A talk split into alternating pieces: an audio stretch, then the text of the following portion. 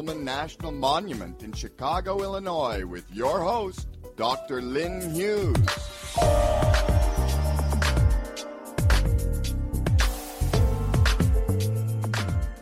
We welcome you to Live from the Pullman National Monument, our global cast magazine format talk radio show, where we discuss all things cultural economic development, i.e., tourism, and we hold informative conversations on the arts, music, business, and people.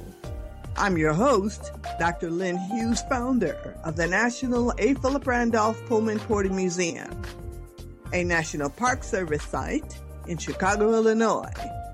Good day to you, my listening audience, and we thank you for joining us. Stay with us.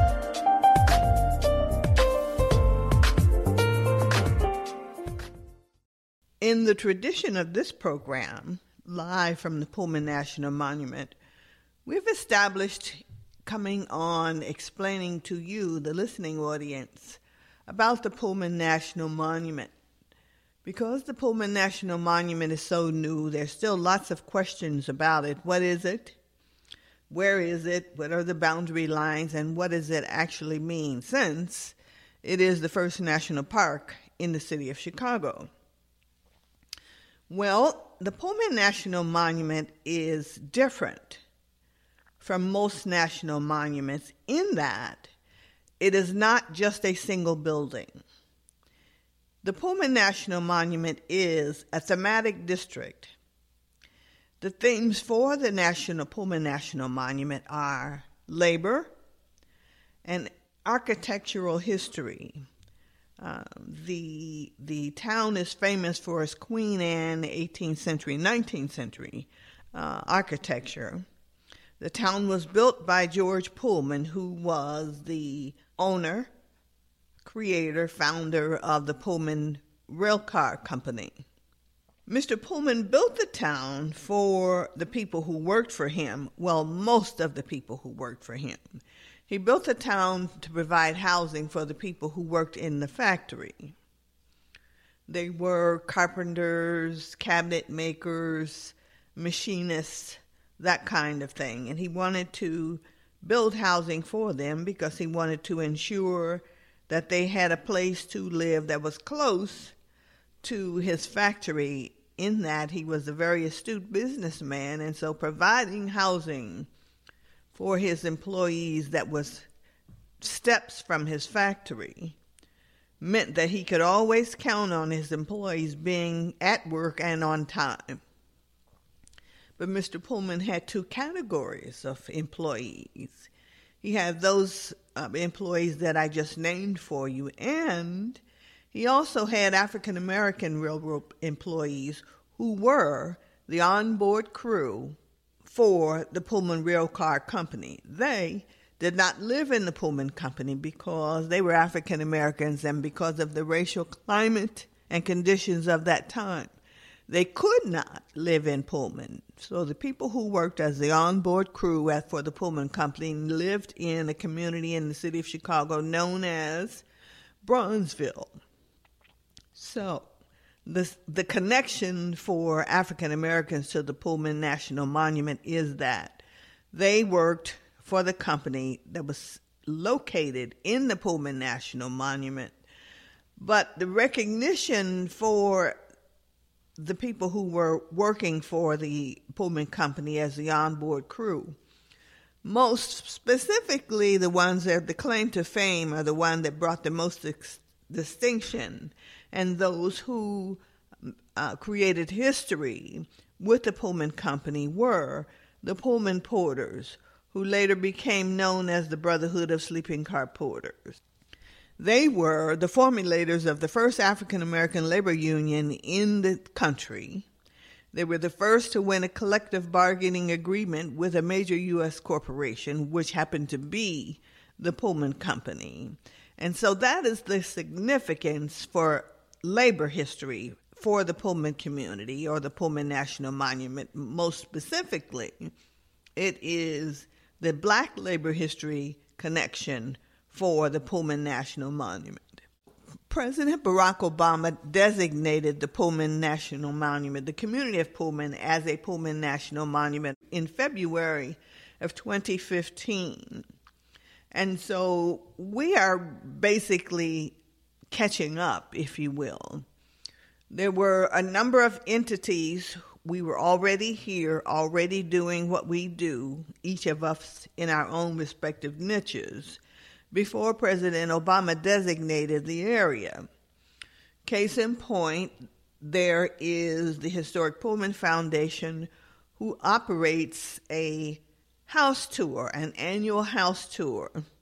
And they have been doing that, I believe, for 40 years. And it is well attended, well established, and quite successful.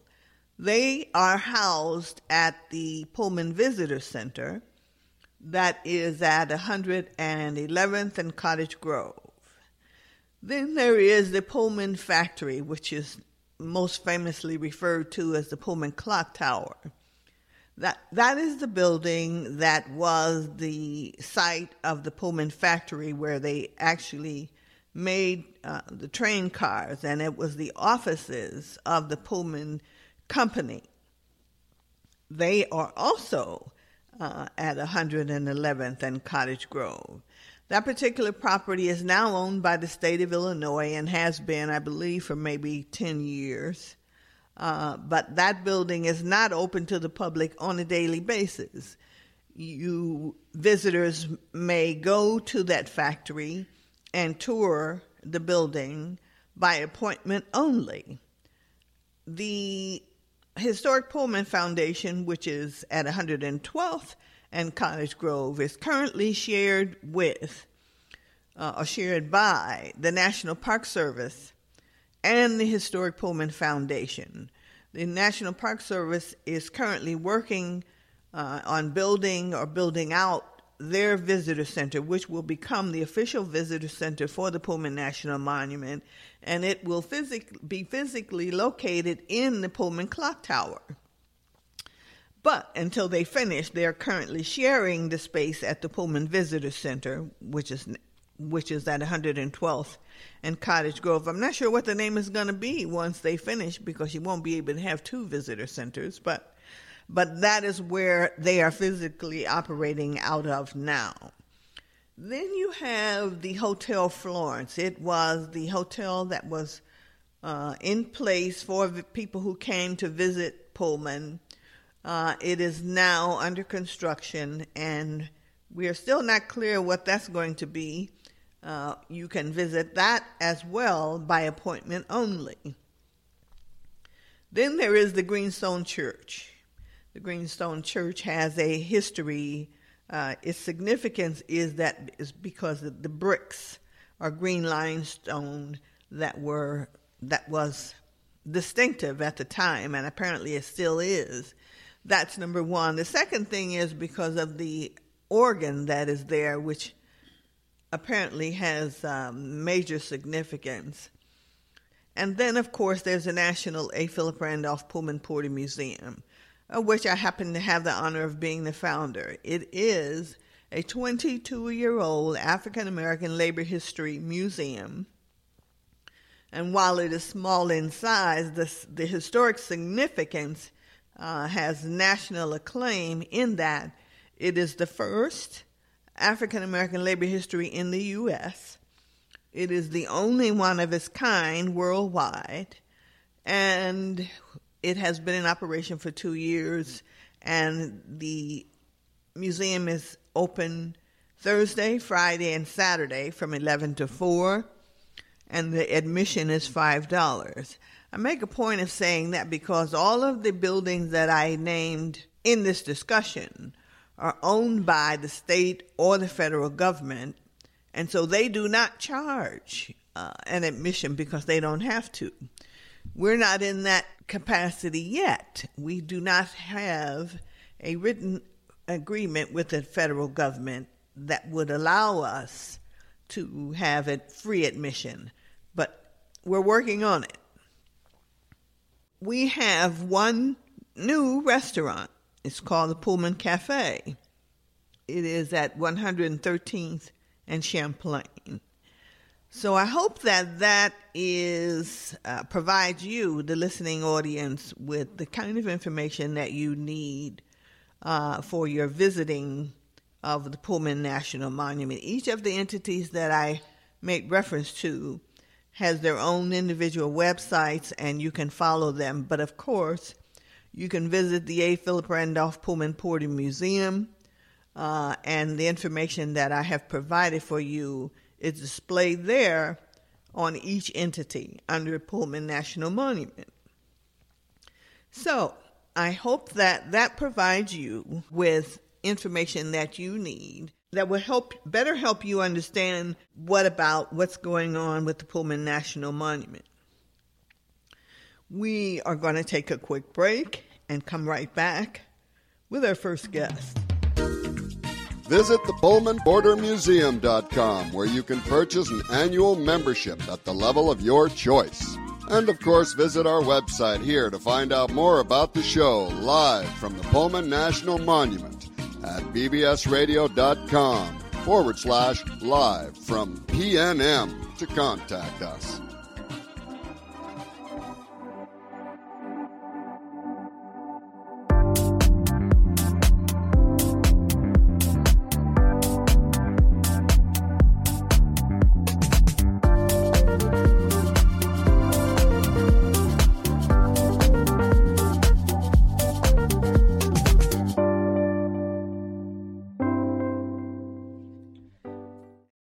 Well, good afternoon and welcome to another edition of Around the Museum Table.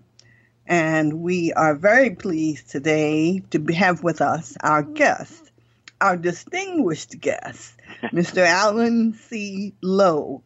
He is the executive director of the Abraham Lincoln Presidential Library and Museum in Springfield, Illinois.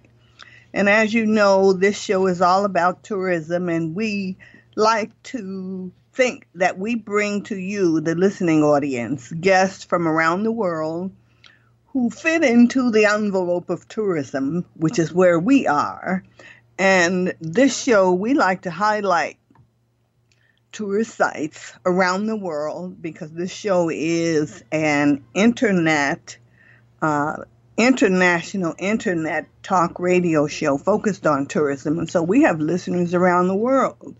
And so by introducing or highlighting guests from around the world, we have the the pleasure of introducing people around the world to different places throughout the world where they may be at any given time on vacation or business and have the opportunity to visit places of culture env- enlightenment, and education.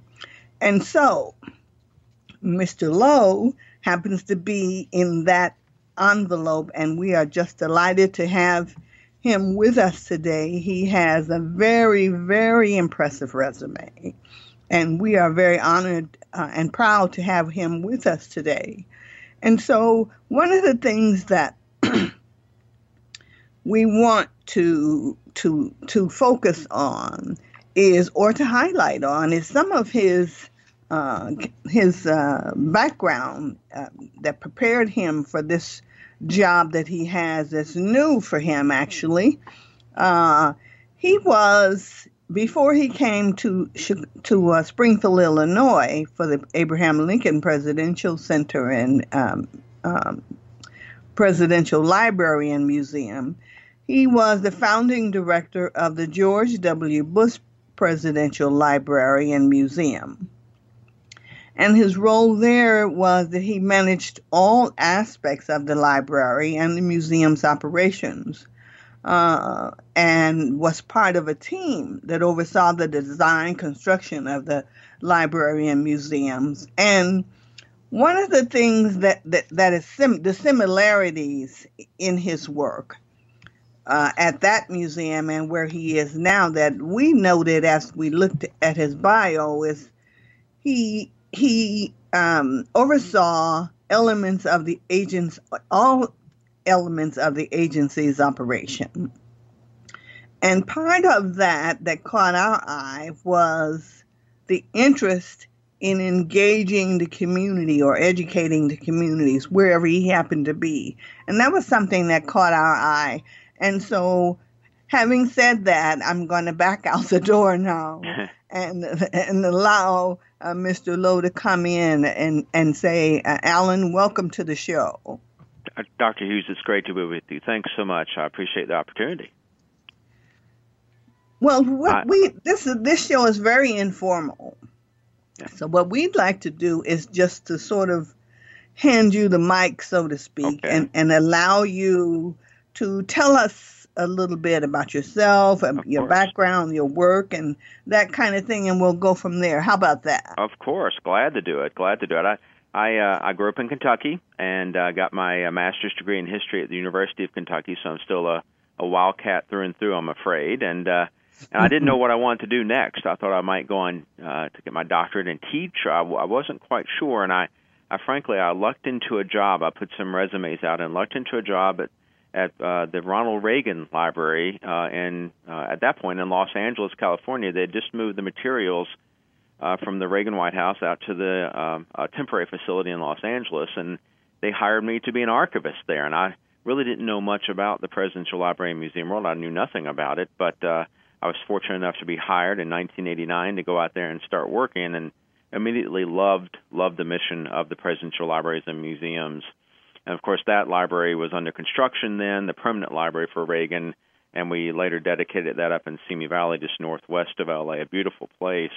And I was there about uh, three years as an archivist and learned a lot. Uh, and then got the opportunity to go back to Washington to the central office of presidential libraries for those libraries that are overseen by the National Archives.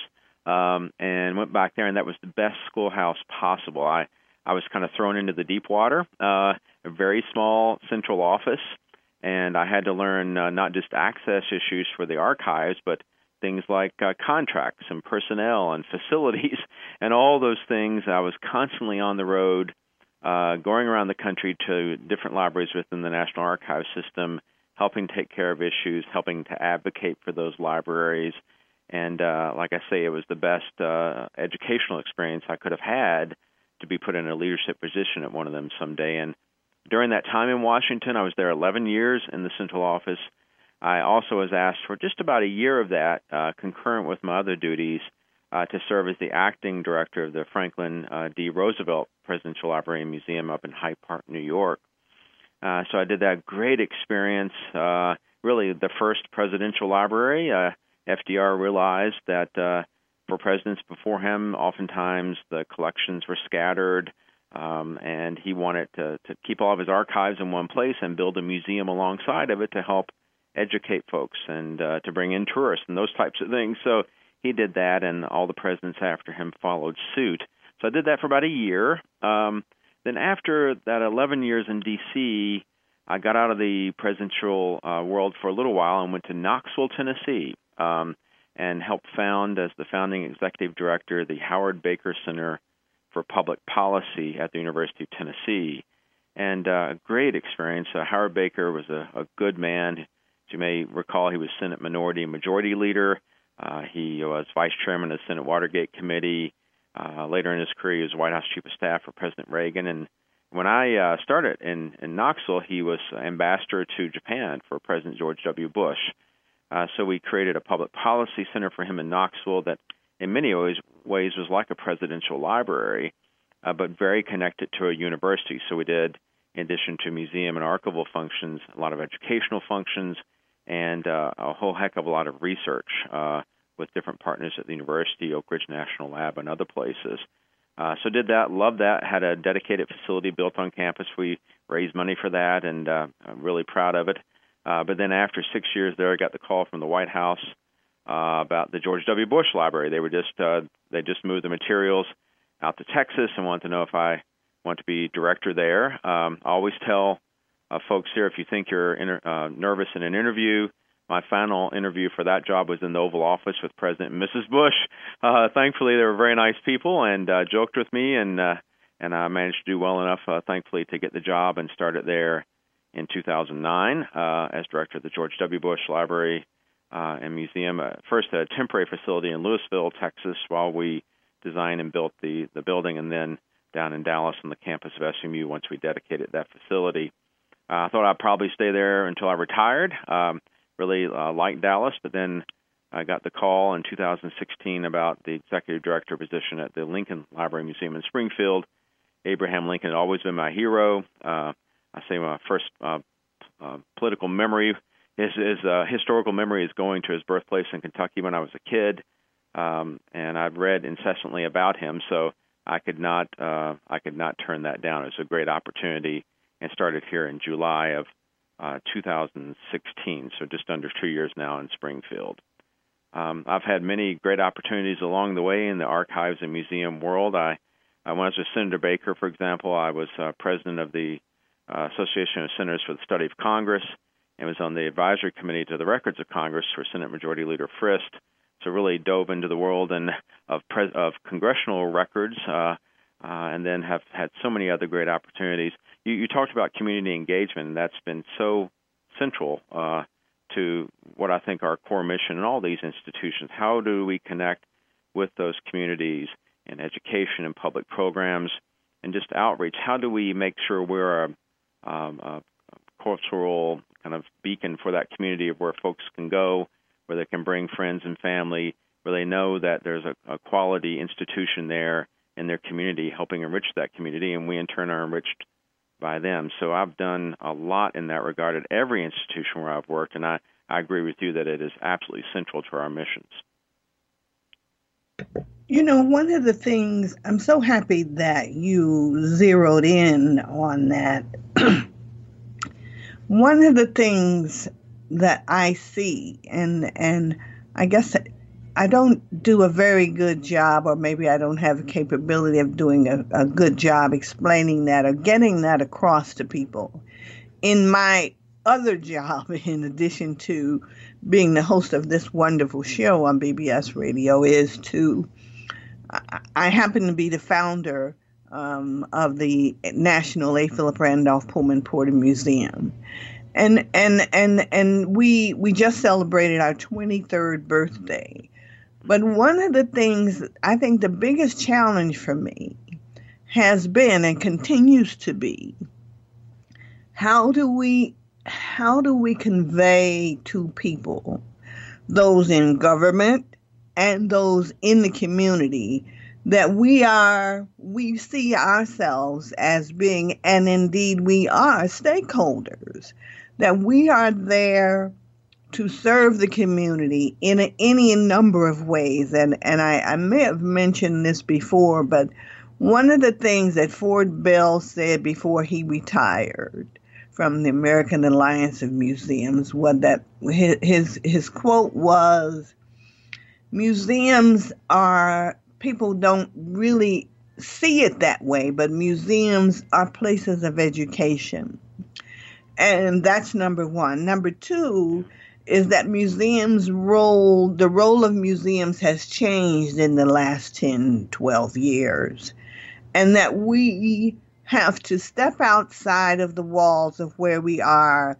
We, we have to do more with less but we have to m- help people in the community to understand that we are there as an informal education an informal educational place where they can come and bring family and friends and if in an informal setting or to be able to delve into education through the research of that that specific facility.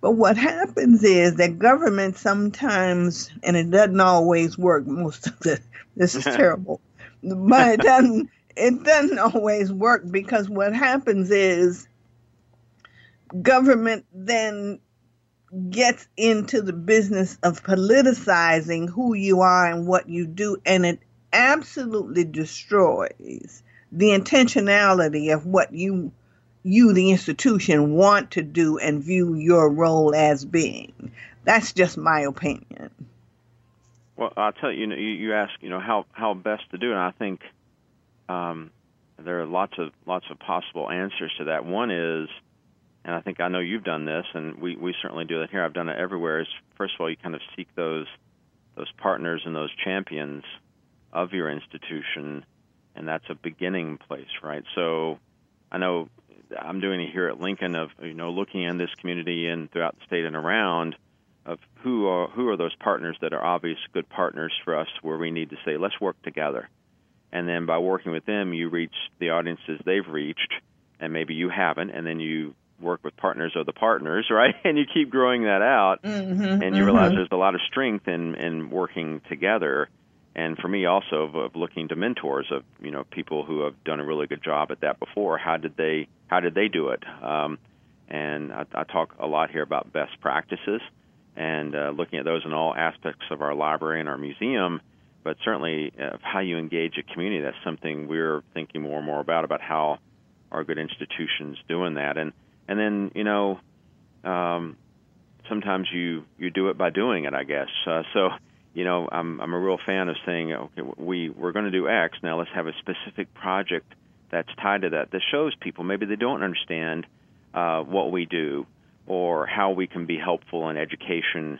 Uh, let's show them that. Let's and and slowly but surely it dawns on them that that that is part of what you do and part of your core mission. Um, you know, I was a Senator Baker. One of my favorite things we did there was a subunit of our our center was called the Center for Civic Engagement. And we reached out to schools and to civic groups and worked a lot with them on on civic social studies education that type of thing and how we could engage with high school students and also the college students there at U- University of Tennessee. And that was probably the most rewarding part of that work. And here you know we bring 60 to 70,000 school kids through every year we get about 300,000 people through our museum galleries every year and 60 or 70,000 of those are in organized school groups uh, so we are an educational force in that way, but then what else can we do? How can we get out into schools with my education staff? How can, how can we get materials there? How can we help teachers with their training? We do teacher workshops, we create curriculum.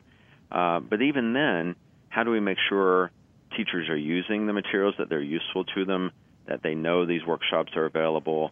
How do we get a broader appeal around Illinois, around the nation? Uh, all these things are things we're thinking about right now. Well, you just said some very interesting things that will be um, helpful, very helpful, I think. Um, but but but I also want to say, when when you have visitors. It's important, uh, which is why I keep zeroing in on that, and I continually uh, come back to the, the, the conversation when you have visitors and, and we we have over the last couple of years our international visitorship has probably tripled yeah. and one of the things that i notice and sometimes you learn things just by through observation or just by mm-hmm. overhearing a conversation just because you happen to be standing next to someone or you know in close proximity and you to that conversation where that conversation is being held but but just from the experience of of interacting with and, and listening to the conversations of the international visitors that have frequented our place i'm convinced that there's all the more reason why those elements that you mentioned about looking for champions in the community and, and you know the development of which is a, an ingenious idea developing that center for civic engagement and making sure the teachers have materials all of those things work in concert and mm-hmm. they all play a major role. And so when you have visitors who come from London or Asia and that kind of thing, and then they're inter- they're having conversation among themselves in the group that they arrived with, and you and they make comments about say other sites in the area that they have been to, to. And yeah. don't you think for one moment that they have not paid attention to whether or not the, for the lack of a better expression that you you are one and and and, and by that I mean we are uh, in in Chicago Illinois and we are part of the National Park Service Pullman National Monument within that monument, there are maybe six or seven places where visitors can go.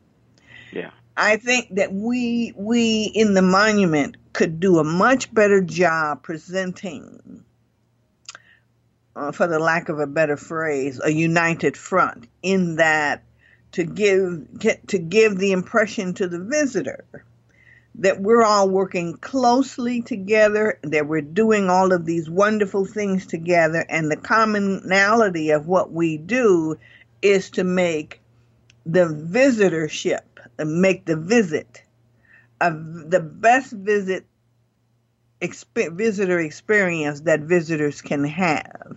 And I I think without in the absence of of that concerted effort to to present us as a unit and not individual uh, comes across to the visitor that and you don't even know that it's coming across unless you happen to overhear a conversation does that make sense it, it does and you know we're we're thinking about those very things so within kind of the, the lincoln world around springfield around central illinois um, there's the Lincoln National Heritage Area, and Sarah Watson is the head of that. She does what's called Looking for Lincoln, and we we work with them because we agree that that there should be kind of a combined effort. Uh, we should all be working together beyond Lincoln uh, within Illinois. I know you and I have discussed where, where I've been reaching out to our tourism people of how we better coordinate what we're doing here with sites around Illinois, and then how they're marketing Illinois to the nation and to the world. And then also groups like the Illinois Association of Museums. I'm on the board of that group. And, and then how do we get the museums around the state knowing what we're doing and finding those connection points where they exist so that we do support one another. Um, international, I think that's that's a big topic for us here. Obviously, President Lincoln has a great international reach, um, and we're we're seeing now, you know, how how best do you utilize that? I reached out to a good friend of mine. Um, when I was with Senator Baker, I made a connection with Cambridge University, the Churchill Archive Center. A fellow named Alan Packwood leads that up in, in, in England, and uh, we did some programming together when I was in Knoxville. Now we're talking about how do we bring Churchill and Lincoln together here in Illinois, and you know maybe do a conference, maybe do some educational materials together, connect the collections together that we have. We have uh, Lincoln collections, we have uh, amazing Illinois collections. We're also the Illinois State Historical Library. Uh, but uh, Alan Packwood at the Churchill Archive Center has things like Churchill's papers, Margaret Thatcher's papers, John Major's papers. So this really, uh, how do you connect those collections so that across the Atlantic we're working together? And uh, so then you have educational um, uh, connection, you have uh, you know different products, but then you also are stimulating, I think, tourism. And we know we get a lot of people from the UK already we'd like to get more. I think that making those kind of partnerships there will only be helpful in that regard. Absolutely. Absolutely. We should we should and I'm just I've just inserted myself. We we we we really should do initiate some of those things and I would like to offer us um, the National A. Philip Randolph Pullman Porter Museum, I would like to offer us as a, mm, a site or the, the, the person who begins to uh, make that happen on our end and work closely uh, with an entity that would emerge to do just that very thing because it would just do my heart good to know that it actually was beginning begin, beginning to happen and that I was honored uh, in a way in, in even in a small way of participating in that to making sure that that came to fruition. I would love, love, love to do that. And as you were talking, I was hearing some things and possibilities, um, ideas that we could talk about. Of course, uh, off the air, but but I would love to do that. One of the things that that one of the things that um, I heard you say that two or three times in this conversation is the importance of the connection to university.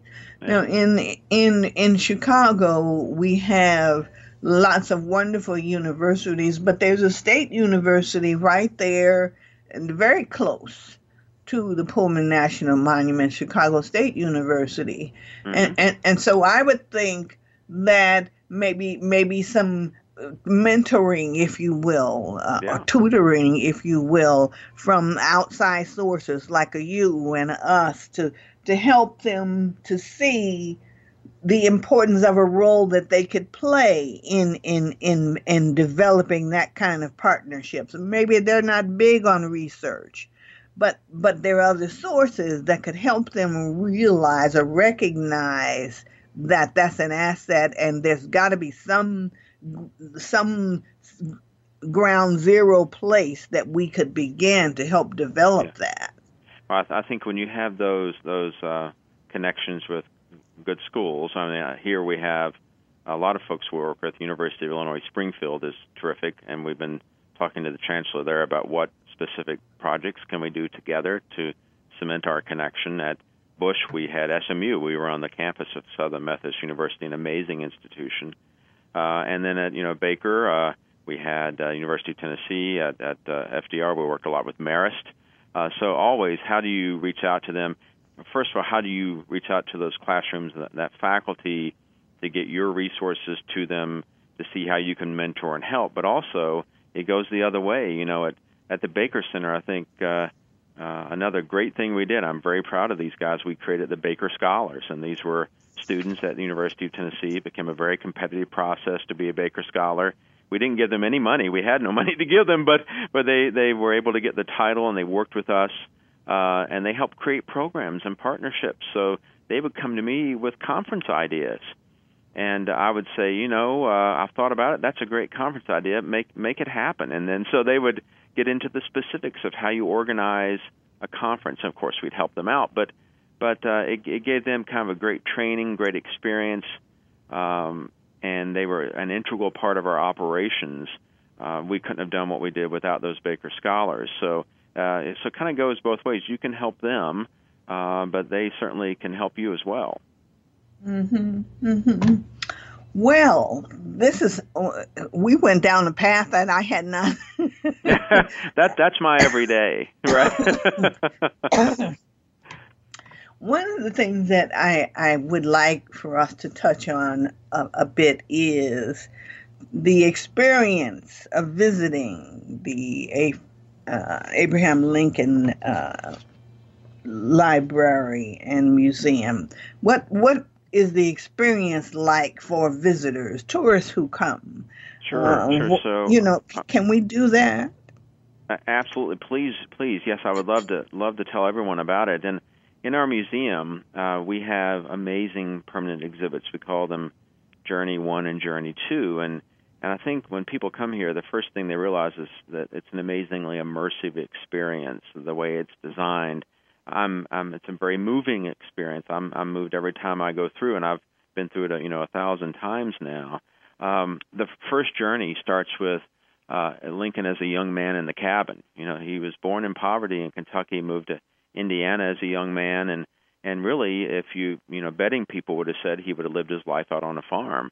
I had less than a year of education in his entire life, and uh, so he's, he did not start out with money. And we show that that kind of uh, humble beginning, uh, and then we show his ascent, uh, his moving to Illinois, uh, striking out on his own in the village of New Salem in Illinois, where he you know he didn't know exactly what he wanted to do with his life, so a store owner. He was a postmaster. He was a surveyor, uh, and he finally realized uh, he, uh, he wanted to try the law. And then they almost immediately got into politics. But then, even in politics, had many uh, disappointments along the way. And we show that story in Journey One of him meeting Mary and becoming a successful lawyer, state legislator uh, here in here in Springfield, and then uh, a one term in Congress. Uh, very successful Whig politician, kind of making his way up the the ladder, but uh, again, many points along there where you don't know for sure if maybe that's the end of his political career. Uh, so uh, we take that first journey up to the momentous election of 1860 using some really uh, interesting, cool technology and immersive environments, and and then you leave journey one after he's been elected president. You then go across our great plaza where we have this amazing Lincoln family staying there. It's a wonderful photo op. And you go into Journey Two, which is the Lincolns, uh, you know, going into the White House in the midst of the uh, worst crisis this nation's ever faced, uh, with the secession of the southern states, the bombardment of Fort Sumter, uh, and beginning of the Civil War. And we have this a gallery called the Whispering Gallery, which I think is it's many people's favorite part of the museum, where you see these uh, cartoons from the time attacking Lincoln, and you realize as much as he's venerated now, he was attacked viciously by his critics then. And uh, you see, we have the, some of the quotes being whispered as you walk through. It's a very uh, striking, almost disorienting space, but uh, I think very educational space as you go through it. Um, we talk about the Emancipation Proclamation, the move toward emancipation, and all the conflicting views that the president was given on that until he finally uh, he he made that very important decision uh, that issued in 1863.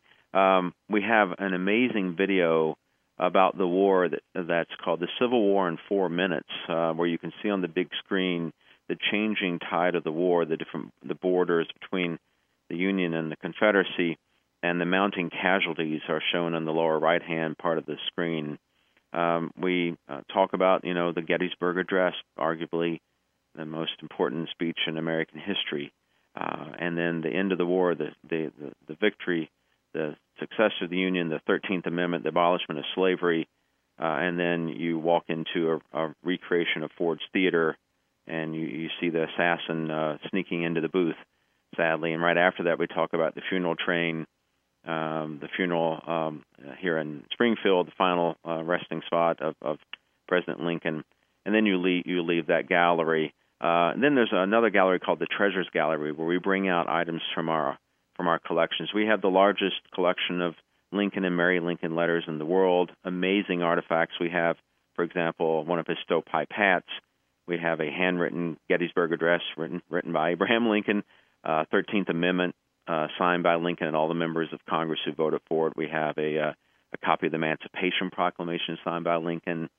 Uh, sadly, we have things like uh, the gloves that were in his pocket the night he was assassinated, with his blood still on them. Uh, just it goes on and on, and those items are often brought up into that treasures gallery. Uh, and then I, I can't leave out. We also have two great theaters. Uh, Lincoln's Eyes is a great kind of uh, very uh, immersive environment uh, where you go through his life story. Then another uh, theater has is called Ghost of the Library, uh, we're using really advanced technology. We talk about why these presidential libraries are important, the stories they tell, the materials they hold. Uh, so that's that's our permanent exhibit. Our guests uh, always love it. We get great reviews. Uh, we also have special exhibits every year, a holiday exhibit plus another major exhibit throughout the year. We just opened one uh, um, on March 23rd of this year called uh, "From Illinois to the White House: Lincoln, Grant, Reagan, and Obama." uh, in honor of Illinois' bicentennial, talking about those four men with deep, deep ties to the Prairie State. Uh, and that topic changes every year. We're planning for the next three or four years what to do in that gallery.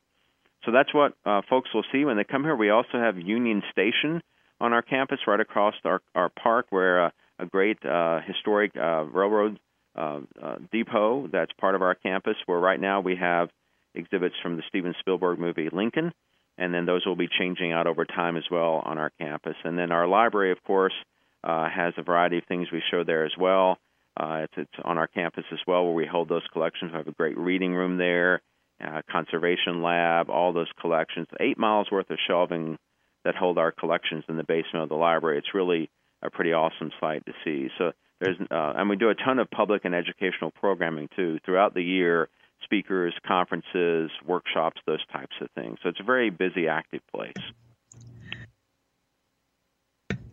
I wanted to ask the question. I didn't want to interrupt you. The That's Treasury okay. I get on Gallery. A roll. It's hard to stop me, right? the Treasury Gallery. Yeah. You you bring items out from the collection mm-hmm.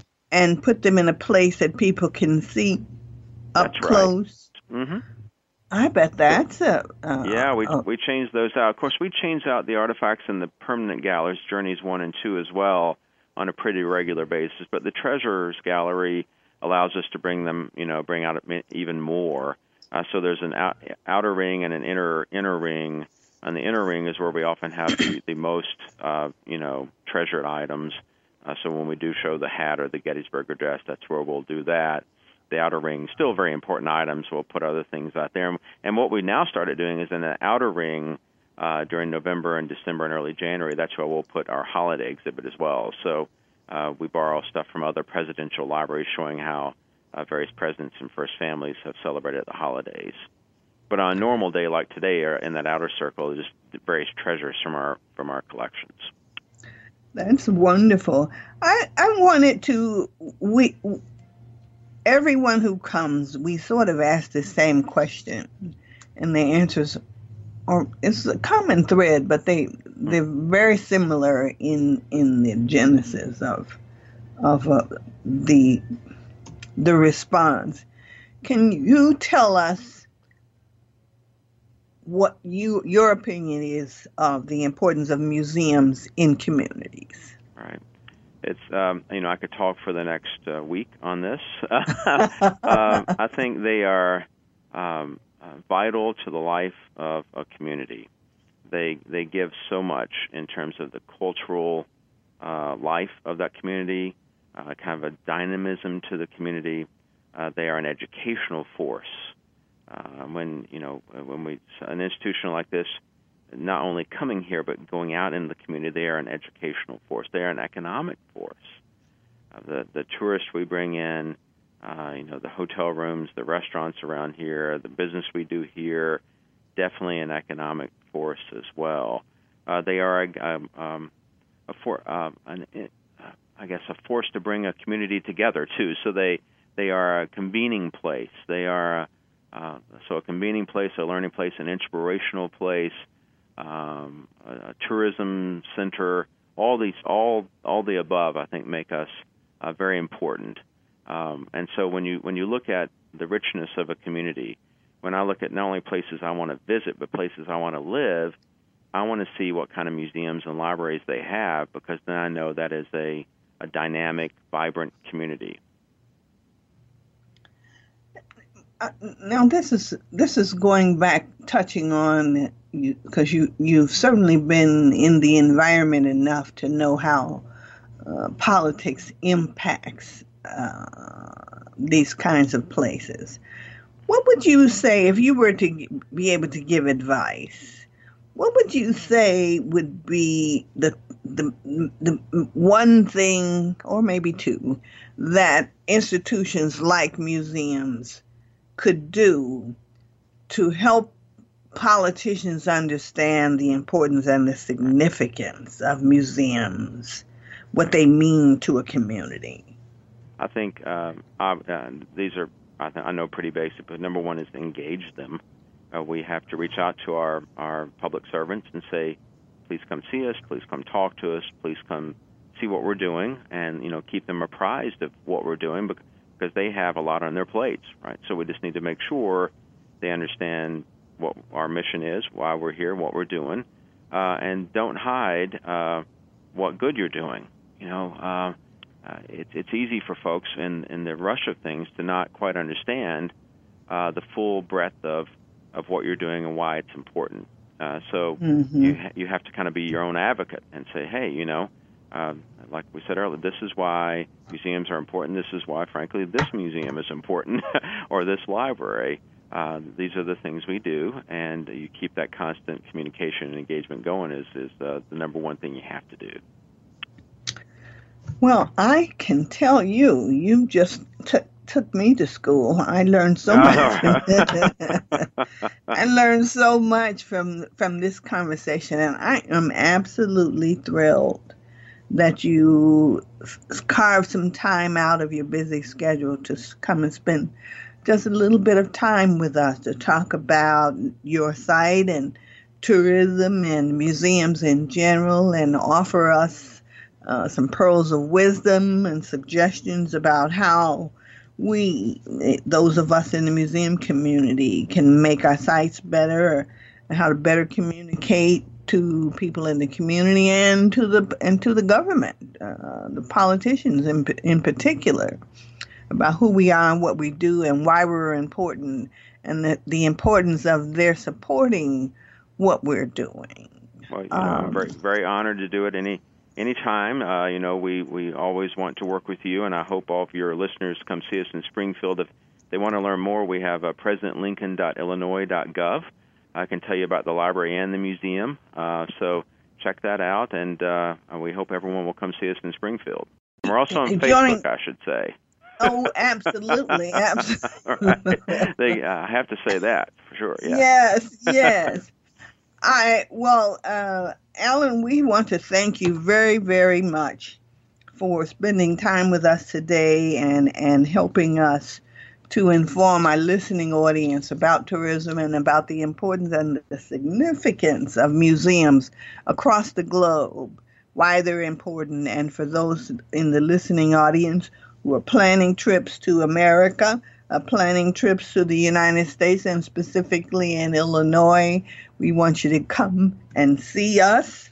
Go to the Abraham Lincoln Presidential Library and Museum. You've heard uh, the director giving you just an absolutely wonderful uh, description of who they are and what they do and the programs and that kind of thing. And we are absolutely certain that your visitor experience will be a memorable one. And I would like to ask the listening audience to join me in thanking Alan Lowe from the Abraham Lincoln Presidential Library and Museum for being our guest today. Once again, Alan, thank you. Thank you Thanks. very much. Thank you. I was honored to do it. Great to talk to you. Everybody, thank you for sharing with us another informative show on the ever expanding topic of tourism. Thank you to the listening audience for spending part of your Sunday with us. And a very special thank you to the Pullman Messenger Magazine, United Auto Workers Local 551, and Choose Chicago. Thank you to our fantastic engineer, Mr. Don Newsom, smooth jazz artist Jonathan Fritzen, for allowing us to use his music on our show every week. And last but not least, you, the listening audience. Because without you, there would be no show.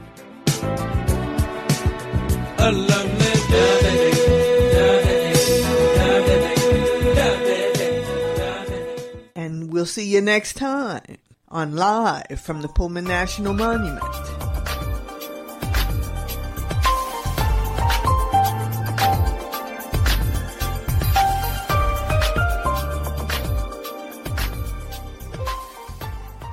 Live from Pullman National Monument was brought to you by Hughes Peterson Publishing in Chicago, Illinois.